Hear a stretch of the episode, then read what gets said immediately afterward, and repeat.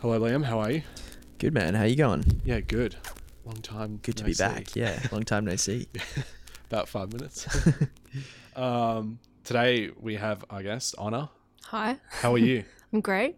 yeah. Yeah. So, Honor, uh, we got you in because uh, you have a YouTube channel. I do. Yeah. Yes. Um, and you talk about the Perth. Um, r- uh, like kind of live scene a bit, Yeah. um, but you're pretty like gauged in with stuff that I'm not too familiar with, so that's why I thought you'd be good to come on. So, welcome, firstly. Thank you. Stoked to uh, be here.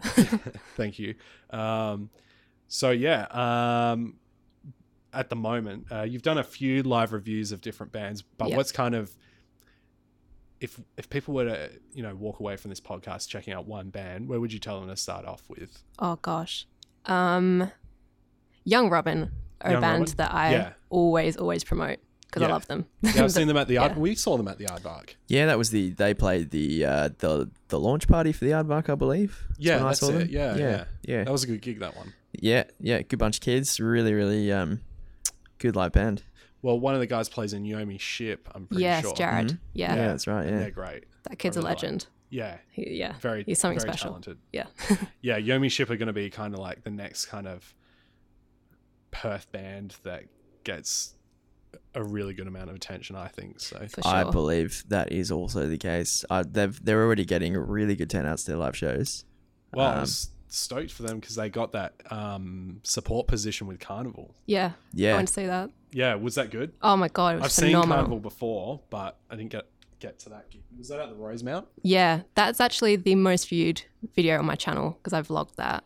Oh, I put like a clickbaity title. It was like a Birds of Tokyo fan goes to a carnival gig.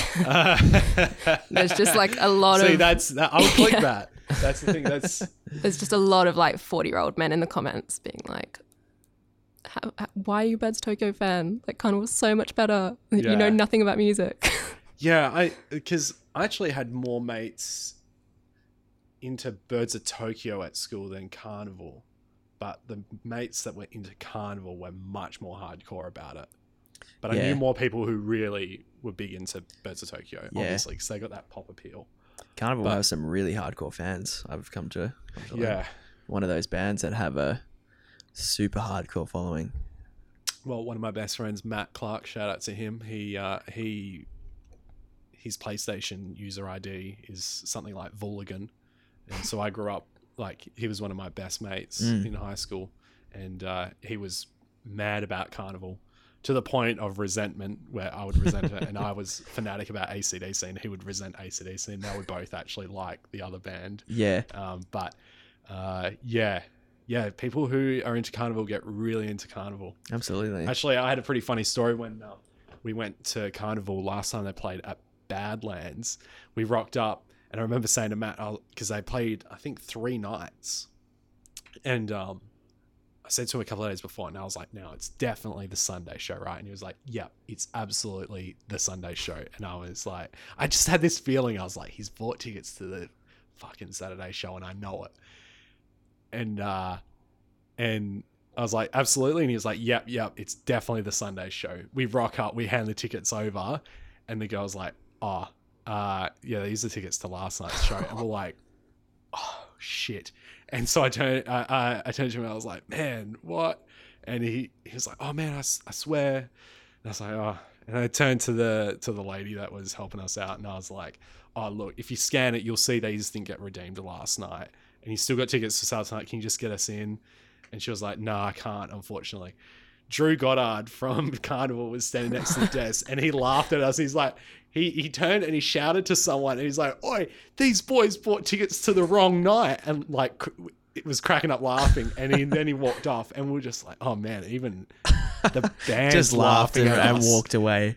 and then he came back and uh, uh, said something to the girl, and the girl Hmm. was like, "Oh, um, they put you on the tour rider, so um, Ah, oh, sick. so, so yeah, you're it's all good now." good And I guy was like, "Oh, carnival. sweet." So we never got to thank him for that. We well, we got to like kind of bit of Yeah. a wave to him Yeah. because he went off into the distance. But if you're listening, Drew Goddard, thank you for that. That was very kind of you.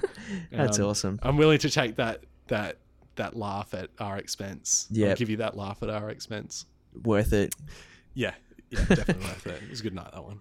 So, other than other than that video that you mentioned, um, for somebody who is checking out the podcast and might want to go and um, check out your channel, what would you say? Um, yeah, what was the best description you could give of what it is that you do? What kind of things do you like to cover other than the Perth music scene, or do you t- tend to focus on that mostly? Um, it's probably like 70% Perth music, and then I do like all sorts of other stuff. I did a 25 minute deconstruction of Hosier's new album.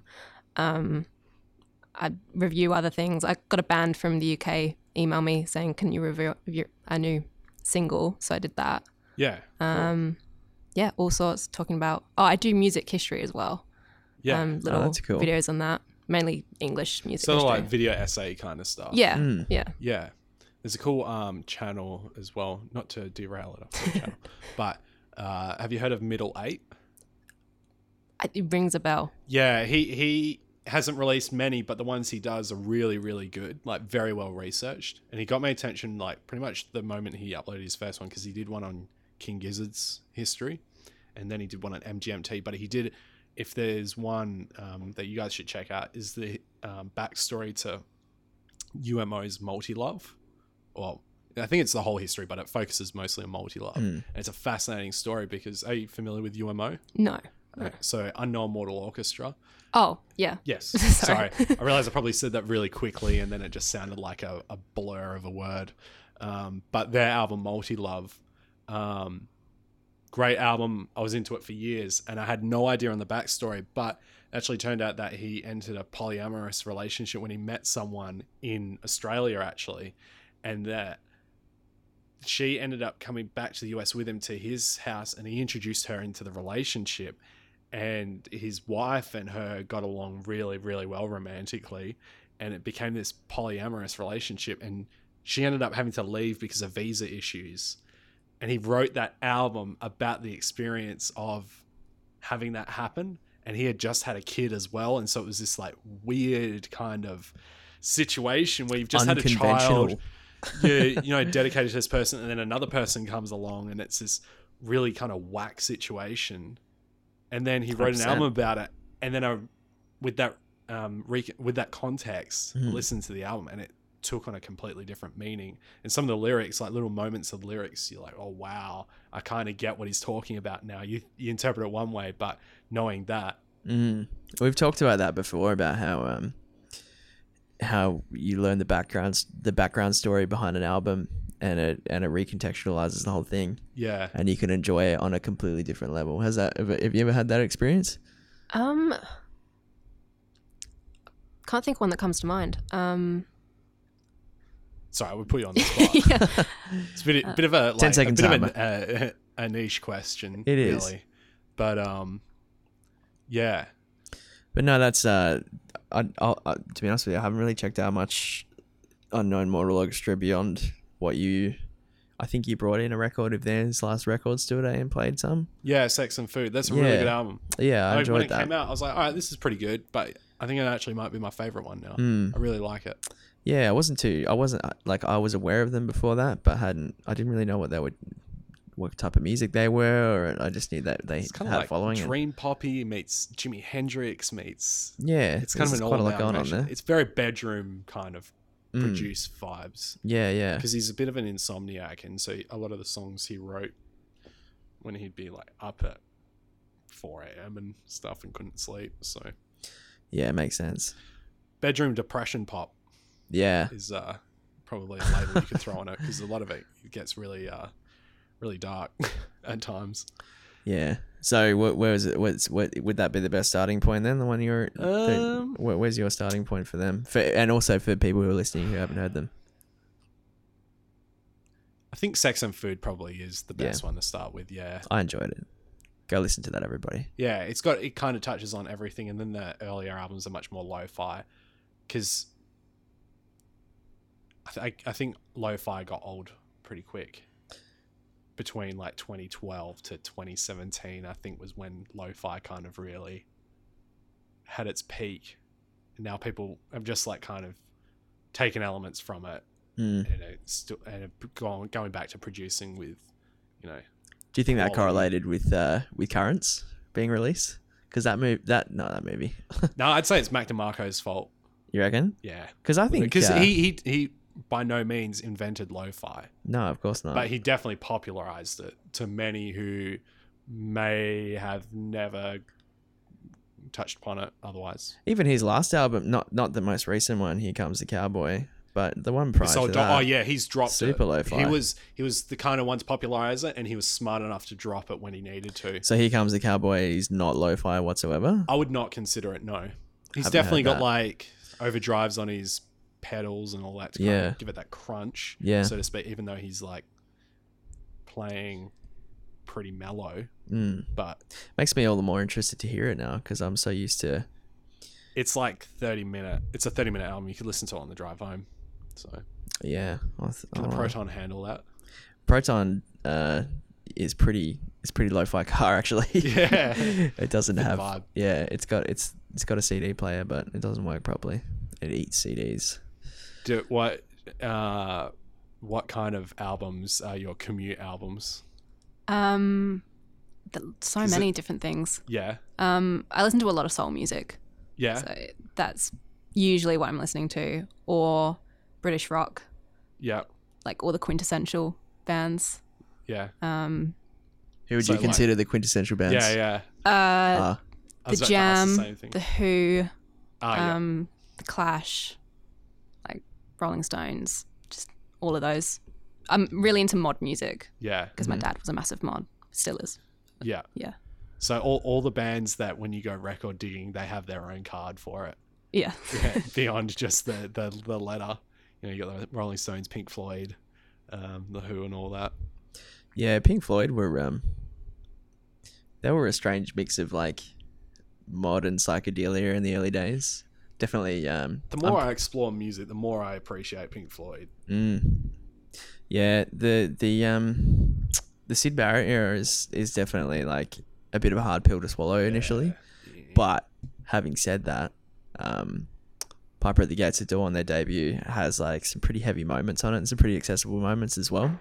yeah, Um like Interstellar Overdrive is probably a good example of that. yeah, Um and then they've just got some really weird, cheesy, kind of whimsical moments as well yeah, but uh yeah if you haven't checked out like the sid barrett era stuff i'm sure most people listening probably have but if you haven't yeah take some time to check it out and start with the first one start with piper at the gates of dawn Your YouTube channel. Um, you mentioned that uh, you do like music history and, and Yeah. breakdowns. What's because I've I've watched a few of your videos, but mostly the stuff on the local bands. Yeah. What are some like the music history ones that you've done? I've only done two Yeah. so far. I'm planning on doing other ones. Um, I did one on the Northern Soul movement, which Yeah. is like something I'm obsessed with. Actually, I did see a bit of that one. Yeah.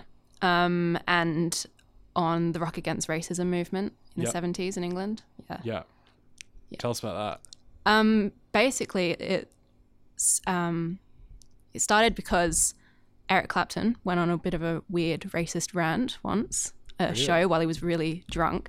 It's surprising a lot of people don't that. know I've not about heard it. about this. No, I know. And I've done a few Wikipedia deep dives on Yeah, Eric yeah. Clapton. So by all accounts clapton is a bit of a douchebag yeah, well, he stole Eric- uh, George Harrison's wife. Um, Yeah. yeah. and it, it was kind of George Harrison was dignified enough to not be tied up, and it was very gracious. I didn't get emotional. yeah good, But good guy harrison yeah, what was this rant that he? Um, it, he- he got really drunk on stage, and um, he started talking about because Enoch Powell was trying to get into power in England, and he did that big speech about um, keeping England white. Um, and yeah, he basically said like, we need to get all the black people out. We need to keep England white, and people just not having it because I mean, all of his music is black influenced. Yeah, Um, and so there was, uh, I always forget their names, but there was two people and they wrote into NME magazine Yep. um, to say like, what the hell are you going on about? Because like you wouldn't have a career if it wasn't for black music. Um, and they organized this massive march from, where was it from? Trafalgar Square into, uh, forget the name of the town, but it was like the hub of like the working class people in London that were trying to keep England white. Um, and the Clash were involved, and like a load of reggae bands, and it was just like white musicians and black musicians getting together to say like Yeah. just make us dance. Um, and that really rocked a lot of things. Um, and then they just they, it started a like sort of program. Like uh, they would have each month um, one white band that would support a black reggae band. So it was like punk rockers supporting reggae and ska and that. Um, yeah, that happened like all around, just concerts everywhere. And is that how kind of like because punk and ska have a kind of Mm. very closely Two tone. linked Yeah, yeah, yeah. kind of relationship? is That's that right. how, how that kind of Yeah, that pretty co- much. cohesive yeah, relationship that's how started? Two Tone was formed. I watched Yeah. a documentary oh, that's actually. that's what that's called, two toned. yeah. Oh. uh, Yeah, so bands like um Madness. Oh, Yeah, yeah. the Sublime. specials. the Specials, yeah, Would Sublime be considered? Uh, well, s- that that came later. That was like the second wave of ska. Um, that was American ska. Right. Um, yeah. first wave of ska is like um, the beat, the specials, um, you know, the, the madness, Yeah. those kind of bands. And yeah, pretty much exactly what you were saying was it was in the documentary that I that I was watching recently, which pretty much yeah, pretty much explained that people were sick of sick and tired of racism and and um, Because what about bands like Bad Brains, for example? 'Cause Bad they're another one that Brains, are um, like punk meets reggae, right? still still came yeah definitely, but still came after after all this. This Right. took place of in course, the, yeah, because they're nineties. Yeah, this sorry, took I place forgot in this the- was seventies. yeah, it took place in the seventies. But yeah, it, like like you were saying, it all it all started because they were putting reggae bands in the same bills as as punk bands, Yeah. and they and and na- naturally when you put two different types of music together on the same stage, obviously people are going to start jamming with each other and recording, and that's yeah, like that's it, the story of the origin the origins of ska. Yeah, yeah. yeah. Huh. There you go. But I'll, yeah have and- to, I'll have to watch that. So that's is that one of your more recent videos? That one? um, not too All of it. recent. Oh, Yeah. Probably, I think I maybe did it in January or February. Yeah, cool. Yeah. And so, um, I guess now might be a good time to plug your channel. So where do people Sure. go if they want to watch that? Um, it's just Onaluka Yep. on YouTube. Um, so is that spelled H O N O R L U C A? yes, Cool. yeah, American spelling with Honor and Yeah. then Luca. Yeah, Perfect. And that's just your channel name, and they'll find that on there. yeah.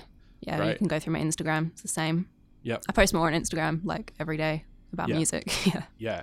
Well, I saw on the weekend you saw Catfish in the Bottom End. Yes. How was that? That's another band I Oh. don't know too much about.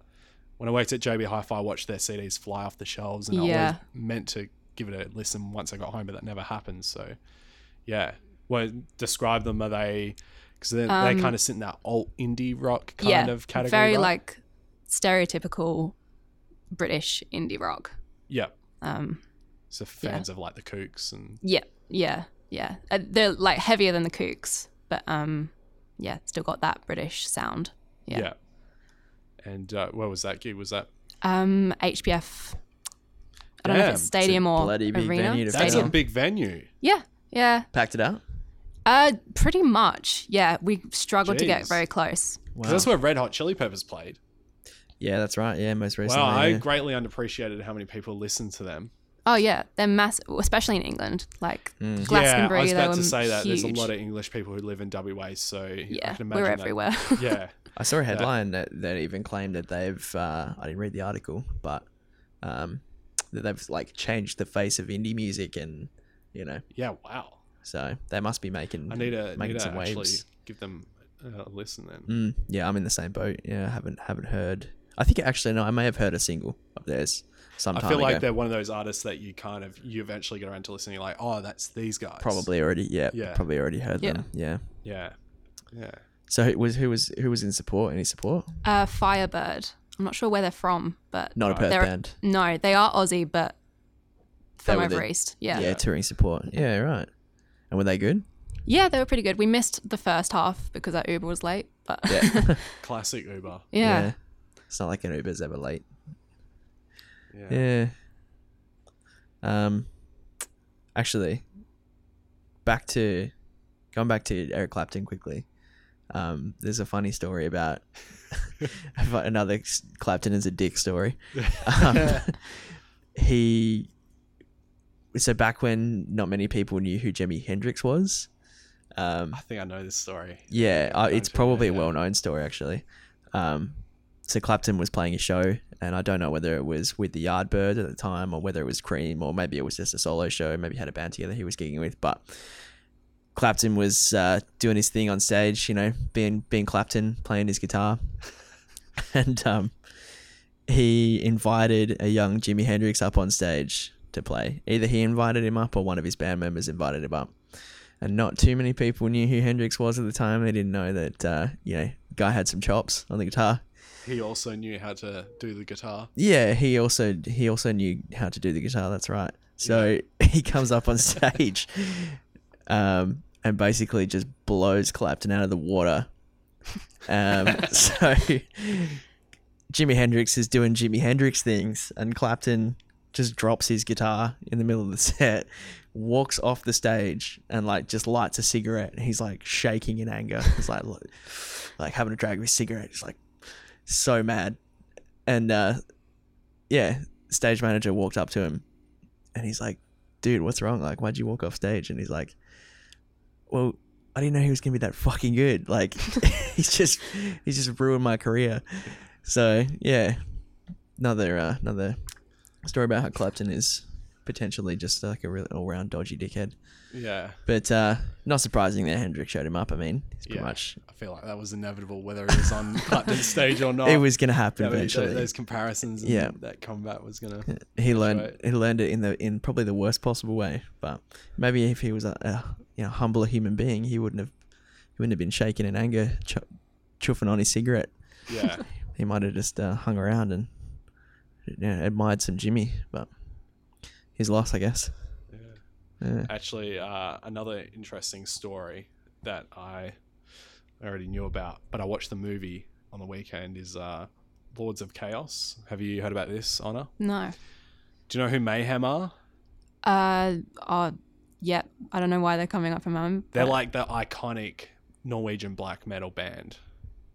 y- I think so. Yeah. yeah and like they kind of have a legacy in their own right and draw interest from people even if they're not into black metal because of their story but liam you definitely would know mayhem Oh, 100%. Yeah. I've seen him live. It was f- a fascinating show. yeah i, I bet so uh, yeah there's a great film that's come out it's on amazon prime video now um, and it's called lords of chaos and it stars rory culkin who's macaulay culkin's brother um, but No the movie shit. is the movie is really good and the guy who directed it he directed a bunch of music videos for like taylor swift and um, i think a couple for you too Might be mistaken, but I heard he was in a metal band once upon a time as well. Probably you go to his. I checked out the director's website after, and it's all metal themed. Like, Yeah. Even though it's got very little to do with metal, he's He's got not that from aesthetic Norway, is for he? His web design. Is he Europe? Is he from Norway? I think he's got a very Norwegian name. Yeah, yeah, yeah. Um, I, I, yeah. So I, I think he may He's have got been. an accent on one, above one of the letters, so I think so. yeah, yeah. I think he may Or have been in Umlaut a or black something metal like that. band. That's what I heard.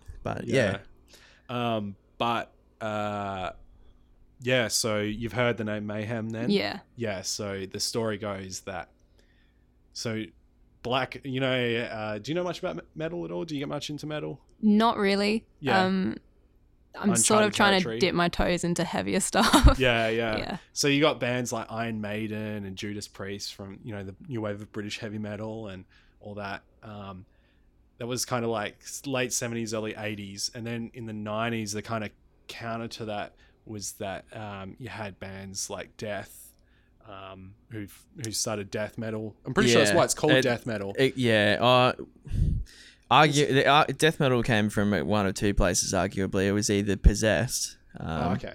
which were like a uh, they were like a cross. Uh, I guess they were a thrash metal band, but they sort of crossed crossed over into much heavier territory than any other thrash band before them. And um, their guitarist, oddly enough, um, I th- Larry Lalonde, he's actually Primus's guitarist. So he What? originally, he yeah, he originally played in Possessed. Um, Oh, that's all right. So there's 'Cause a- I've watched that guy on YouTube before p- yeah, perform, and I was like, yeah, damn, this guy's he's got some chops, and Yeah, he's yeah. he shre- he shreds wow, a lot. that- yeah, that blew my mind just So yeah, he played in Possessed. Um, and uh, and the other place, and you know, uh, there's other bands I'm sure in other parts of the world that were doing similar things, but these are the most uh, recognized two bands that that started death metal. The other one is Death. Um, See, that's where I thought I'd read that the name death metal had come from death because they're not the one. The point I was getting to to um, with death metal is that people get the two mixed up, and they think black metal is just kind of really heavy, and then death metal is the really s Well- the scary fucked up one. where yeah, it's black actually the metal other way is yeah. Well, ar- death is it, death metal is all about just technique and I think death metal was just about taking what people were doing in thrash metal and mutating that and making the themes a lot um, more about like you know blood and gore and misanthropy and sadness and sorrow and you know like just taking what thrash metal were doing slowing it down making it a little bit more brutal and right. uh, or speeding it up.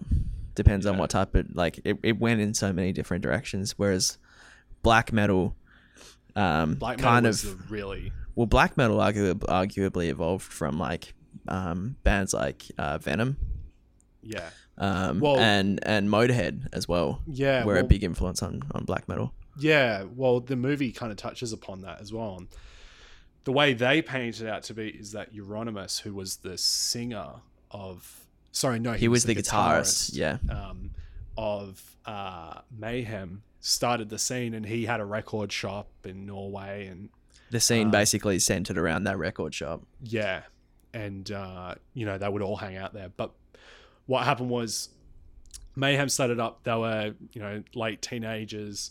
Uh, this guy, um, I forget his name, but his stage name was Dead. He joined the band, um, and uh, kind of black metal kind of was priding itself on being edgy. You know, they were the original '90s edge lords, basically Mhm. and they would this culture kind of manifested where they would try and outdo each other um, in terms of like the most hectic stuff hec hectic evil things they could do And not just in their music, well, yeah outside of the music. so it was kind of kept in the music for a while and somewhat contained, and then it started bleeding out.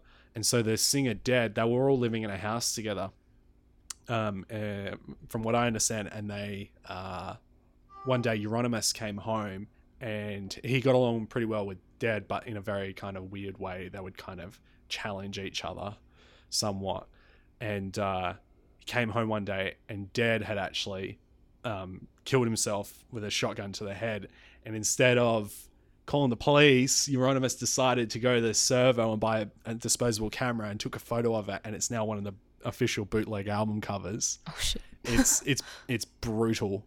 Um, don't Google it if you're if you're yeah of the Yeah, faint that was heart. not safe for life. That photo. oh. It's, yeah, it's pretty it's pretty dark, but it's very like shitty camera, so it's Well- kind of it's it's not too vivid, but it's it's you know it's there. You can see it. stomach dropping enough for it to kind of be We very. were you going to confronting. mention what he did next Yeah, so um well, at the scene? at the scene. yeah. So there is a rumor, but I don't think it's true from what I read. Because I, I got into like the history of black metal years and years ago.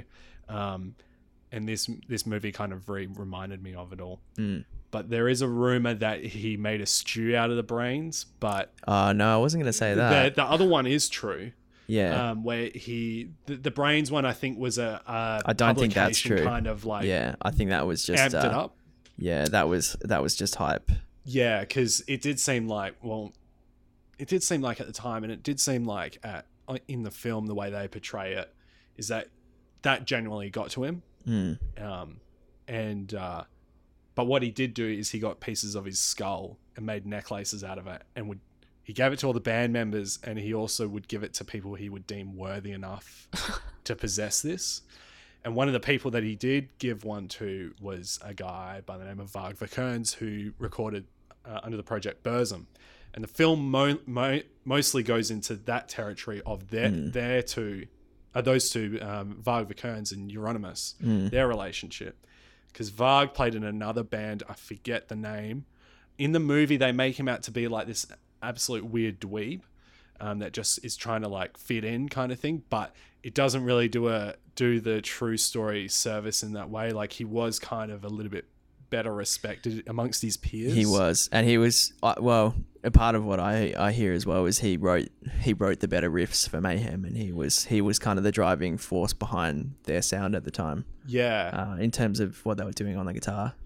yeah. Um, and they that that culture of outdoing each other bled into Varg and Euronymous' uh, relationship, and they were the ones that were responsible for all the church burnings in Norway in the nineties. So they were very they were of the mind that people should you know live by evil and Satan's values and They were you know. living and breathing it to to Yeah. a, to a, yeah.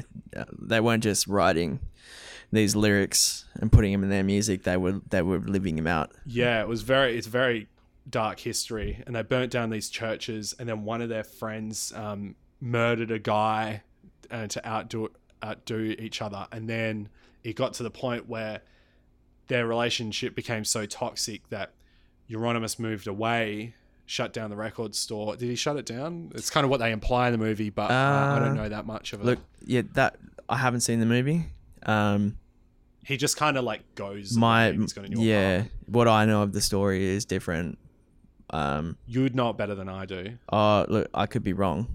Um, but I heard that the store was still open. Oh, When, okay, maybe he when just Euronymous got was someone. murdered So basically, believe. Varg ended up murdering Euronymous, and with a uh, knife. Yeah, it was pretty brutal. But as dark as that story is, it makes for an interesting film. I realize now explaining that that was pretty pretty bummer story. Oh, there's to bring no up, but there's there's it's no good way to fascinating tell it. nevertheless. Yeah, like, Yeah. it's it just goes to show you how you know uh, when people go when people's values and views can go unchecked, Mm. how far they can go and how dark it can get and how off the rails people can go Yeah, yeah, because they were absolutely. just trying to outdo each other and it's a really it's a sad story because you think about these 18 19 year old kids when they were Mm. first starting off and they're just they're just being edgy and then it Yeah. kind of it grows and it and you think about yourself at that age as well. Like I'm sure a lot of people did did stupid things and were, were involved Yeah. in uh, toxic friendships when they were of around Yeah. that age, and it's it's crazy and sad that um, I suppose as well it's probably a lot to do with the isolation of where they were. Yeah. Um, but there was nothing keeping that in check. It just kept snowballing and snowballing and snowballing and became more and more sinister until eventually, like three people would, or two people were dead, yeah uh, and one was in prison. yeah But um, I did hear as well that um, Dead chose that name for himself because he had always planned to kill himself, and the band members knew that. I think they were Yeah. just waiting for him to do it. yeah he was very obsessed with death He was super, yeah, like super obsessed with death, and I think in the that, movie they, they there's a few scenes where he's got like a dead like cat or something or a dead rat in a bag and he would Yeah. huff the bag before he would go on stage yeah, he was Jesus. uh, Yeah, like, yeah, like, and like Hard- self mutilation it's and hardcore story Oh, yeah, just yeah, re- like just, I mean, it, they they were shitty human beings, really. But oh they're terrible yeah they yeah. they made some just it's just super aggressive music. Uh, what black metal did was take the aggression of death metal, ramp it up to like eleven, Yeah. and then add like satanic and dark themed lyrics. Add like a satanic sort of and you know black sort of creepy forest sort of uh, you know visual aesthetic to it, and yeah um, kind of took the focus away from the technicality of the music and moved it more towards the atmosphere. Yeah, And that's, that's- a really good way of describing it. Yeah, it's much more about atmosphere and creating a mood and creating a feeling um, than death metal is. I think death metal is just more about yeah, That technical more about the proficiency, really. yeah, oh yeah, it is. It, depending on what I guess what yeah, like I have a very limited list. Oh look, yeah, definitely there are yourself. parts of death metal that are that are about te- the technical proficiency, and it's def you definitely have Chuck to be Schuldinger is that how you pronounce Chuck Schuldner, it? yeah. Schuldiner. He was an incredible guitarist. Ah, a hundred percent, a hundred percent. But I guess yeah, uh, he probably would have been responsible for a lot of um, death metal moving in that direction as well, because Yeah. he kind of, cre- you know, in a sense, he kind of pi- pioneered tech death. Um, but I think, yeah, death metal was just more about like who could write the most brutal, crushing riffs and yeah, um, and a lot of that did involve technicality, um, but it wasn't like the focus.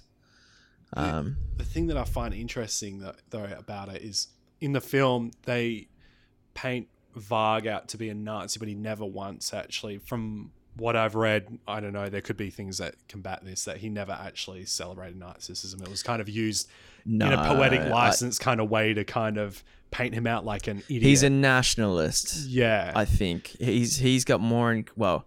Look, I I don't know whether he's a Nazi or not, to be honest with you, but he's got he seems to have a lot in common with that um, that guy who went on a, a killing spree in Norway. Like, you know, he, he has nationalist nationalist Yeah. views, and he's and he's a sociopath and a s- and a psychopath. He's So he's a dangerous Crazy. combination of like, yeah, he's dangerous ide- dangerous ideology, and he's just outright like a dangerous human being. He escaped from prison during his I don't know if you know during I didn't know his about the escape from prison thing. yeah he because he, he's out now. Like He's out, yeah. legally out. he was re- he's been released yeah but while while he was serving his term um yeah he he escaped from prison um He Which looks is like pretty- the biggest hipster now as well. yeah He's like wearing like pastel kind of things. He's got like a well crafted beer. You would expect to see him at a craft brewery. Mm, yeah he's not on youtube anymore he's they, they, They he's- they he- they banned his account. yeah that's and right because he used to just Fairly enough. yeah he, yeah he just spews random cra- he's like the he's like the alex jones of norway basically in terms of like just Yeah. the random stuff that comes out of his mouth he's just a fucking crackpot Yeah, like that's Um, and, but that's why his channel is getting views because you watch yeah. it because yeah, yeah, yeah, and also like- because people it's a like Burzum. spectacle. Yeah, I, people like Burzum. Burzum is that's fantastic. the problem though. Like I listened to I went back and listened to Mayhem a bit um, the other night after I watched it and I was like, yeah, I can see why I did, I I can see why I quickly forgot about these bands. Like Hmm. I just couldn't get into it. It's and- it's not accessible music. But Burzum, the problem with Burzum is it's pretty good. It's fucking he's great. brilliant. And he was a one man band, so he he Well, did some the of his best vocals, he ones did are- the guitar, synth the based bass. ones are in prison. He wrote. That's right, yeah. So eventually, so he made he recorded like two or three albums, maybe four, um, and then the prison time began, and he was He couldn't only have allowed guitars or anything in there. Nah, couldn't have only have guitars, synths. couldn't have a drum, yeah, couldn't have a drum set, couldn't have anything. But he had like a, a keyboard, and it was like a, it was like a, it was an analog synth hybrid, I think. Yeah. And um, all he had was what was built within that keyboard. So, you know, I don't know, drum machines, effects, whatever was in it. That's all he had, and he made two albums um, that that are kind of just like creepy ambient music made on these like 1970s era, yeah, keyboards. it's when when you think when you listen to it and you think about how limited in resources he was, you realize how crafty he was Mm, um, with production and yeah, because it sounds pretty complete. It doesn't f- f- feel like there's shortcomings in it. no, it doesn't. Yeah, it sounds it sounds like what it should sound like. Um, if that makes any sense, I guess it doesn't sound like it's lacking anything. Yeah, Yeah, And that's the thing. That's like it kind of goes into that that territory of where we're at with, and not to turn things political, but you know, spe- especially with the Michael Jackson thing or this second wave of Michael Jackson kind of concern mm, and that kind of debate of where you know where do, where does it go? What line does it cross where we can't celebrate an artist anymore? where do you Because- separate Varg art Uh, and Vikernes is very like you know he there, he does have somewhat of an argument in a self defense kind of way because Yeah. Euronymous was fucking mental as well, yeah, um, and to his credit, from my understanding, he's not murdered anyone since. No, he hasn't. He, I think he bra- he has bragged about murdering uh, Euronymous though. Yeah. on his YouTube channel or oh, wherever okay, else. right. Yeah. He's pretty. Yeah, that he's then pretty, Puts pretty it into question again. then. probably a bit pleased with himself about it. Yeah. Yeah. but uh, he does he does still claim to this day that it was in self defense, and who who knows honestly. Yeah. Who knows? Yeah. I'm sure. but yeah, you make a good given point. enough time, they would have murdered each other. Yeah, probably. But uh, no, you make a good point. Like, where do you draw where do you draw the line? Yeah. 'cause, Uh, uh, between you know, can you can you separate like a person's art from the person themselves? And because I could listen to it and you know technically admire it, but I couldn't sit there and you know connect with it obviously because it's a sociopath who's Mm, written that music. The same way Charles Manson was actually a very talented guy, but he was a he was a pretty he had a very like stream of consciousness kind of like style of songwriting. Charles Manson. have you listened to any of Charlie Manson's? I haven't. No, Songs. but my dad keeps telling me to. Yeah. Oh, look, it's There's a great- interesting. There's a great uh, Brian Jonestown Massacre have an EP covering his songs. Mm. Um, Arkansas, I think the song is. Now, I thought there was a few that it, they'd done. Uh, well, I'm I'm not. If that's the case, I'm not aware. But he, Yeah. they did put uh, a cover of, I believe it's called Arkansas by Charles Manson, on one of their EPs. Yeah. E Um, if yeah, but if there's another one with Yeah, with, with more Is this the one where covers, it's like they're in a car and looking out. yep, that's view? the one. I yeah, thought the just whole EP was no, just the one It's song. just the one song. okay, yeah, yeah. never mind. Fantastic cover though. To uh, to Jonestown Massacre's credit, they probably fleshed that one out a little bit for for for Charlie because Yeah, as I was saying, his his songs are um, you can kind of tell they've been written by a madman if you know Yeah. what I mean. The lyrics are the lyrics are fucking way off kilter. Um, some are quite clever, but just the way he pieces a song together, he doesn't have much of a ver- like a um, verse chorus verse kind of style of songwriting. He, he kind of it just sounds like he's he's pl- strumming a guitar and just kind of r- reciting his poetry. yeah. Um, but yeah, he, he had a good voice. He's he's a bit of a crooner, old Charlie Manson. Yeah, he's uh, But yeah, look at your game, girl. That's if you want an example of um he, how how decent he was at singing and playing guitar. That's that's a good place to start. But yeah, once again, goes to show you that um people with less than reputable, you know, pasts, I guess, are still capable of producing beautiful art. yeah. Well, I, I guess like another thing with art as well is it's, you know,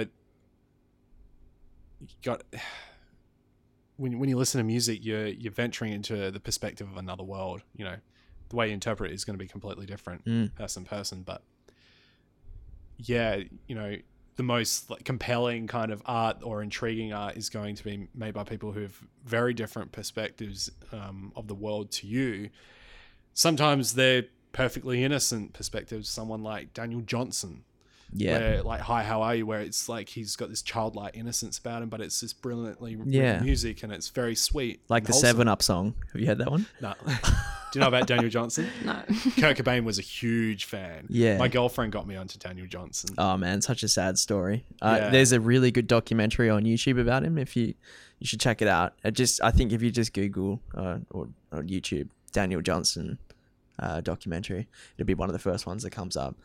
But yeah, poor guy was pretty much just um, you know I think he's still alive and still. Oh, making he's music. still alive, yeah, but he was he was dogged by like mental illness and like severe mental illness, like schizophrenia paired with like um like really really severe um it's like condition where you like have highs and lows, extreme highs and lows, bipolar. Um and yeah, he he was institutionalized at a fairly young age, I think. Yeah, Um, but he just had this knack for producing like beautiful music. It was kind of like his therapy, I guess. Um, but he he wrote a song while he was institutionalized, and I don't know what it's called. It could be called the Seven Up song. It's about Seven Up anyway. Oh no, sorry, not Seven Up. My mistake. Mountain Dew. He, he loved Mountain Dew. There was a there was a vending machine in the institution that he was in, and, and he drank it every day. He probably drank numerous cans yeah. and he wrote a jingle and sent it to Mountain Dew, and this is on Please YouTube as tell me well. they used it. It- ah, unfortunately, they couldn't use it because it was just like, you know, it was quite a Recorded on really. it's a shitty clever equipment. little song in that. But then at the end of the recording, he sort of like goes off on this little tangent about how there's like devil voices in his head and stuff. so it's this happy song about how he loves Mountain Dew, and then he's like, ah, and there's devils in my head and shit like that, and like it's like, and then he just he just sent it off to Mountain Dew, and they're like, um. Yeah, unfortunately, we're We're- gonna have to we're gonna politely pass. decline. yeah, but uh, and he's that's another fascinating story. Yeah. He's uh. He's a, he's one of a kind. Absolutely. Yeah, absolutely. One of a kind. And um yeah, like you just can't I think you have to separate the art from the from the from the person who produced it in order Yeah. to enjoy it. That's how Cuz you other feel. I mean, uh, yeah, otherwise you you'll you might even find yourself looking for reasons not to enjoy art and you can't you know, you Yeah. can't put yourself in that position. You've got to you've got to enjoy I think everything. it's like how you just have to be careful how you appreciate it. Hmm. Because I can listen to to Burzum while acknowledging that the person who created it is a complete sociopath or Hmm. psychopath, whichever way you want to look at it, whether he developed that or was born with it. But I can still admire it for its technical kind of points. Yeah. But there's no way I'm going to sit there and connect with him as a person, you know. No, I think of that's where course the not. concern comes because obviously you don't want to like, you know, create pe- create this like relationship with the art where people are inspired and it, it starts to define their values. And all yeah, yeah. that. Um, but I suppose just Yeah. don't listen to Burzum if you're an impressionable teenager. Wait, keep Exactly. it for your, keep it for your, you know, keep it for wait, your wait till adult you're years. in your 20s. You know, Yeah, and you that's can, it. You can acknowledge that he's a messed up individual. Don't buy Burzum for your 15 year old's um, birthday or you know Yeah. whatever. It's probably not recommended. Yeah. Yeah. They're only kind of niche artists that, you know, you've found in your, uh, with the fascinating stories that you found when you've been doing your musical history deep dives and Um, I'm not too like schooled on niche things. Yeah. Um, but I mean, I'm obsessed with Amy Winehouse and her story. yeah, yeah. Um, yeah it's I've watched fascinating every story. documentary that there is on it. Yeah. Love her to bits because Yeah. she's Well, just- obviously being into soul, you know, Yeah, yeah. she was yeah, the pinnacle of soul for so many years. yeah, sure. And it was such a sad way for her to go. And, you know, Tell us tell us a bit about um, her background because I'm I know virtually nothing about Amy Winehouse. Yeah, well, I'm very similar. I know she died of a heroin overdose, and that's about it. I thought she died of uh, like alcohol poisoning. Oh, it Here we it go. was sort of Yeah, um, yeah. Please do tell. Um, it was sort of a mix of both. It the heroin addiction obviously was really bad, Mm. um, but she was in rehab. Um, bef- I, I think it was like she went six months without heroin, yeah. but then she was still having alcohol, and it was just her heart just gave up. Her body just couldn't Ah. deal with So it So Just anymore. a, col- a Relapsed, culmination right. of, all Yeah. the just the years of abuse, basically. yeah, so that's why it's like so tragic because she really was on the road to recovery, Yeah. and then it was just because she'd done so much stuff in the past, her body couldn't handle being Yeah. alive anymore. And what about her, um, like her e- entrance into into music and making music? How did that all come about? Um, she she always she grew up on jazz singers, Mhm. um, like all the traditional ones. Um, and she just bought a guitar. It was meant for her brother actually. She bought a guitar for her brother, I heard that. Yeah, and then yeah. she didn't want to. She hadn't. I think her brother was like away at school or something. I don't know, but he didn't come home for like a while. And by the time it was his birthday, or was it Christmas? I can't remember. But um, by the time she was going to give it to him, she'd fallen in love with it too much. So she kept it for herself and bought him a different thing. Um, and then she just started writing songs, and she just had a knack for it. Yeah, yeah. So it wasn't like she grew up in a musical family or anything. not particularly. Yeah. No, her dad was a taxi driver. Just Yeah. Just really normal family. Working class. kind yeah, family, yeah. yeah, of- like proper London family, yeah. very working class. Is that where you're from, London? Uh, my dad is, yeah. Yeah. We grew up um, just sort of outside in the countryside. Yeah. Um, but yeah, dad's from like East End, proper geezer, like yeah. Yeah. So he he would have Cockney. a few like musical stories as well. Oh, for sure. Yeah. H- Like him and his whole family. Because I think you had a few mod things on your jacket when you rocked up. Yes. Yeah. As well. So yeah, that's obviously where that Yeah. musical taste is kind of being drawn Yeah. from. a lot of where we're from. There's a Yeah. lot of music there. Like my two aunts, they're a lot older than my dad. Went to school with David Bowie. Oh really? Yeah. That's a pretty cool drop. yeah. Nice. Um, and just like dad grew up with all the punk bands being his local local bands down at the pub. yeah. Yeah. Well, one of the guys from the Clash lives here now as well. Yes. Is that yeah. true? in He Scarborough. he does a lot of the mod events that I go to. There you He's go. a Northern Soul DJ now. ah right. it's What- really really cool. I wonder. Uh, wonder if he's ever passed through rhubarb before. probably. Probably. Ah, I, you know, I'm ashamed to say if he came into rhubarb, I probably wouldn't recognize him. Yeah, I think he was on one Clash album. Yeah. really? It was the last one. It wasn't. It wasn't London Calling. Ah, okay. My dad has um he works with a guy and he's mates with him. And like he, he always says, Oh when he's talking about him, he's like, Oh, just me and Nick from the Clash. Yeah. Like um, just dad name- just pulls the name piss out of dropping. him. He's like, Yeah, but it was like the last year. It's a good reason to go and watch like live local music as often as possible, though, because just like your dad would have would have done back in the day, knocked off work and headed down the pub to watch a band, and now he Yeah. can Yeah. say, "Oh, well, that was the Sex Pistols," or like you know, that was the Clash, or that was s- some other legendary band. You know, you just never know who Yeah. is gonna who's gonna break it next. You know, Yeah. so, So, do you go to a lot of those Northern Soul scene kind of? yeah. Events I, I haven't recently, but um yeah, there's like always a mod festival each year and Northern Yeah. Soul Nights everywhere. Yeah. Yeah.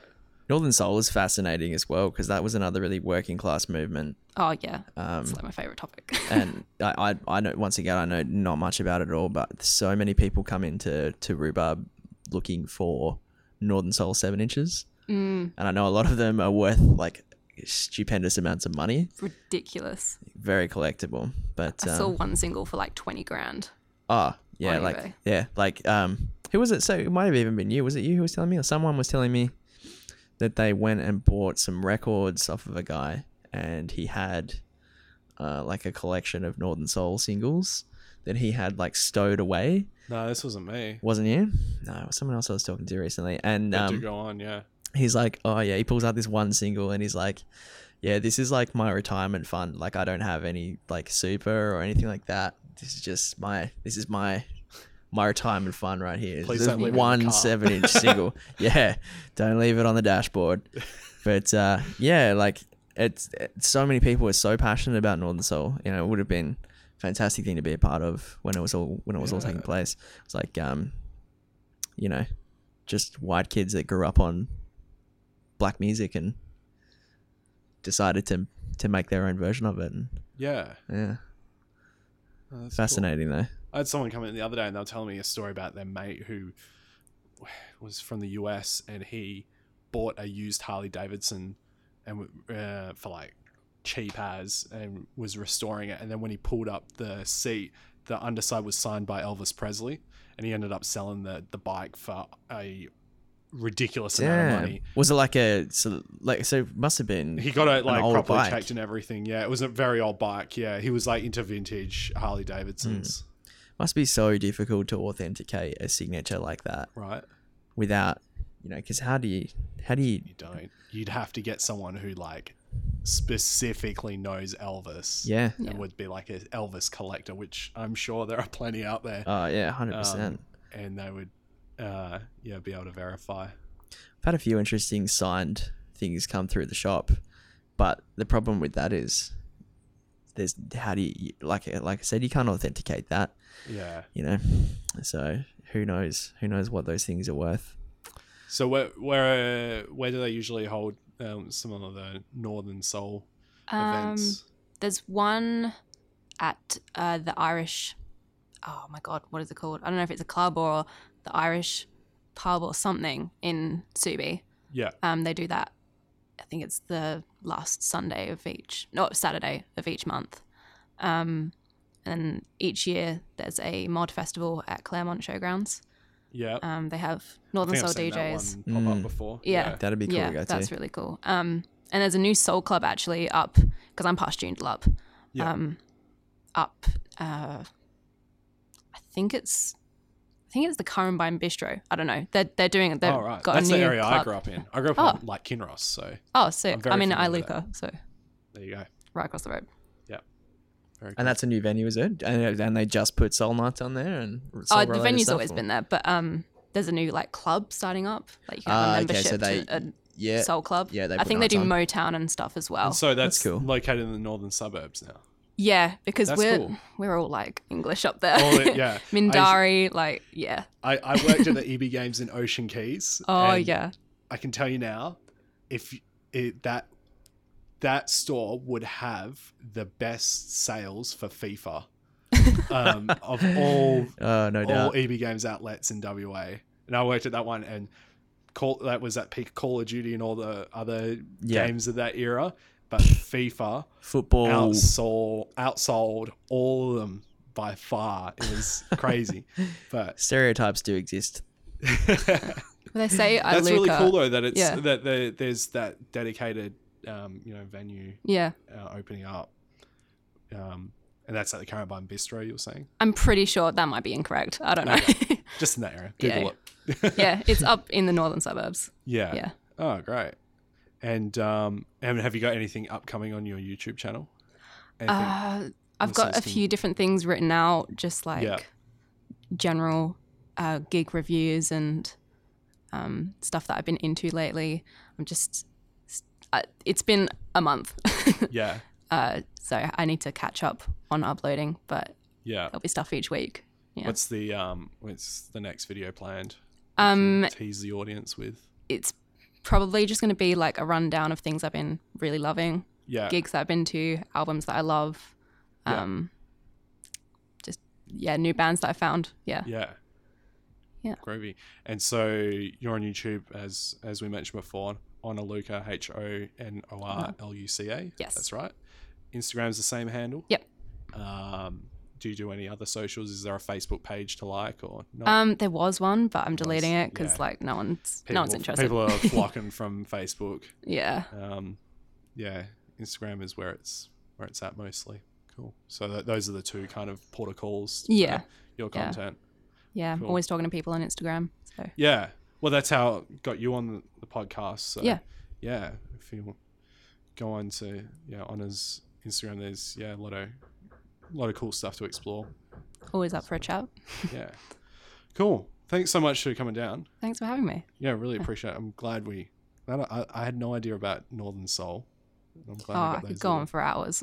That's Yeah. one I'll be checking out because, yeah, like I said, I don't know much about it. I just know that so many people are so goddamn passionate about it. it there Mm. must be something to it. Yeah, it's because I've it was had- so rare and special. Yeah. Mm. Yeah, is it, And it was- still, still a movement that kind of like has new artists cropping up?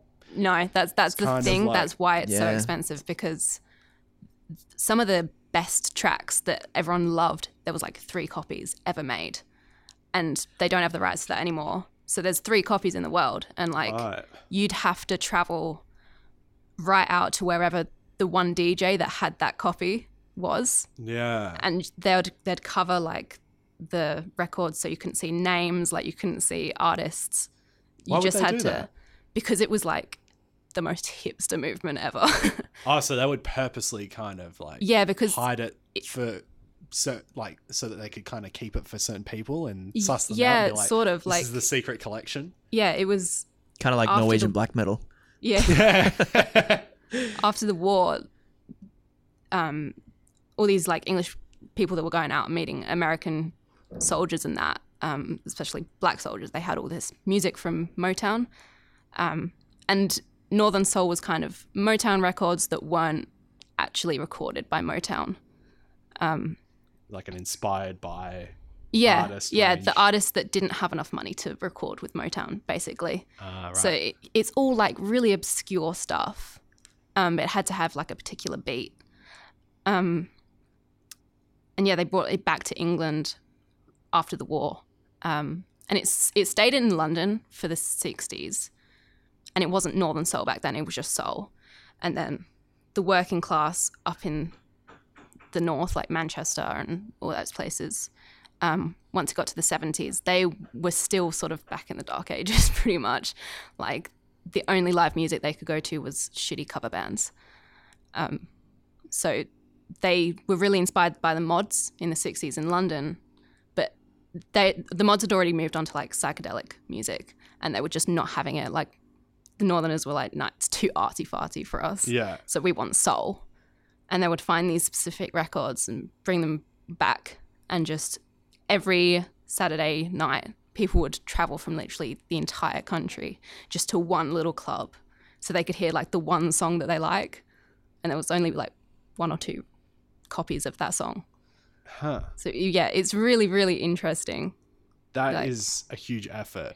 yeah Like- Yeah. No wonder people are so passionate about it. That's Mm. Mhm. and it was like one year that this particular type of music was made so it ran out really quickly So it was just like Right. a real, f- like, uh, lightning in a bottle type of situation where Yeah. it was blink and just you all miss of it. the, everything, all of the ingredients were there, the timing was right, it happened, and then it just, uh, just disappeared. Yeah. Yeah. and so So- it's still pretty rare for people to be making northern soul style music. Yeah. I mean, you don't really. Pe- people that are really into Northern Soul would not accept people that are making like 'Cause new it's like Northern poser Soul kind of Yeah, thing. Yeah. because it was such a rare and like precious thing that a they're situ- very and it was a purists. situational thing as well by Yeah. the sound Yeah. of it like you couldn't really have can't recapture it in today's yeah era. like the yeah the whole the whole climate everything that that kind of created it is gone now i guess by the sound of it so interesting Yeah. interesting that like well it there's yeah i i jokingly drew a comparison to that and norwegian black metal but similar, there- similar there is thing. a link there because Yeah. like, Like- Norwegian black metal pretty much died. You know, Well, it was oh, a- it's still kind of going. it but- was yeah it existed it existed it was fueled by bootlegs and it was fueled fueled by demos and and um yeah it was like a community you know Yeah. the very niche like community based sort of thing it's it's obviously a lot larger in it scale wasn't now but birthed by business. It was birthed. yeah and like Euronymous record shop was the center of it much like the you know the club that you mentioned for Mm. northern soul was where everybody could go and enjoy it and that was like Euronymous record shop was was that place for for norwegian black metal but yeah it's interesting h- There's drawing a some lot of- parallels there Yeah. There's there's a lot of northern soul influence that people don't realize is there. yeah, Like um oh my god, what is that song? Uh, Tainted Love oh is a cover of a northern soul track. yeah yeah Uh, that's right yeah, yeah yeah, I soft heard- cell because that's that's not an original and i never No, knew yeah. who the original was I heard Gloria the original, Jones, yeah. yeah. Yeah, I heard the actual original one not long ago. Actually, maybe it was on your channel. Probably, yeah. Have you have you done a video uh, Uh, separate to the other? Nor- maybe it was in that Northern Soul one. I'm not sh- I pro- might have used it in the background. I don't know. Maybe. Because I yeah, something drew my attention to it the other day, and I was like, oh, because Marilyn Manson covered it. I was gonna But Yeah. mention soft that Cell- but he covered he was covering soft cell doing That it. yeah. Oh, But well, he soft must sell have were- known that. well, I'm sure he knew that it was soft cell were covering it. Surely, Oh, I'm yeah. sure he. So He's which a means that switched on guy. yeah. So Marilyn Manson probably knows a fair He bit might- about Northern he- Soul. I'm he sure might he's. be a, a big news. He might have deep dived into Northern Soul. yeah. Uh, yeah, I, I I can yeah definitely imagine Marilyn Manson being into s- into a, a scene you wouldn't you know typically picture him being into. He Yeah, is that yeah, kind yeah. of That's guy. it. Yeah, So maybe maybe that was his little ode to it, yeah. Who knows? Hey, or maybe he just liked soft cell songs. soft cell were pretty good. They were pretty good. They were better than a one hit wonder band. Yeah. yeah, I've never really. We've got that record. Uh, Have a listen to it. It's pretty decent. it's good. Yeah, yeah, yeah, yeah. Yeah, oh, You'll enjoy it. You'll get a kick out of it. yeah, you like nice. electronic stuff. Eh, Yeah. Yeah. Sits in there. cool. All right. Well, we might wrap it up there. Thank you so much, Honor. Thanks. Thanks. Thanks, Pleasure to Liam. meet you. Is there Yeah, you too. anything uh, we need to announce for the record shop at all? Any events or anything like that? Ah, look. Because there's that one in planning. Do we want to? Uh, I, d- I can't unfortunately reveal anything about that just yet. There's still too much up in the air with that one, but Ah, there is something in the pipeline. So uh, we'll uh, Stay tuned. yeah, stay tuned. Keep your keep your eyes and ears peeled, and we'll announce something shortly. Yeah, it's it's worth keeping your ears, um, yeah, sharp for, because you've told me about it, and it's uh, I've, I've been pretty uh, pretty interested. Yeah, So yeah, we'll uh, we'll update you as we can on that one. yeah, cool. All right, thanks, Liam. Thanks, Matt.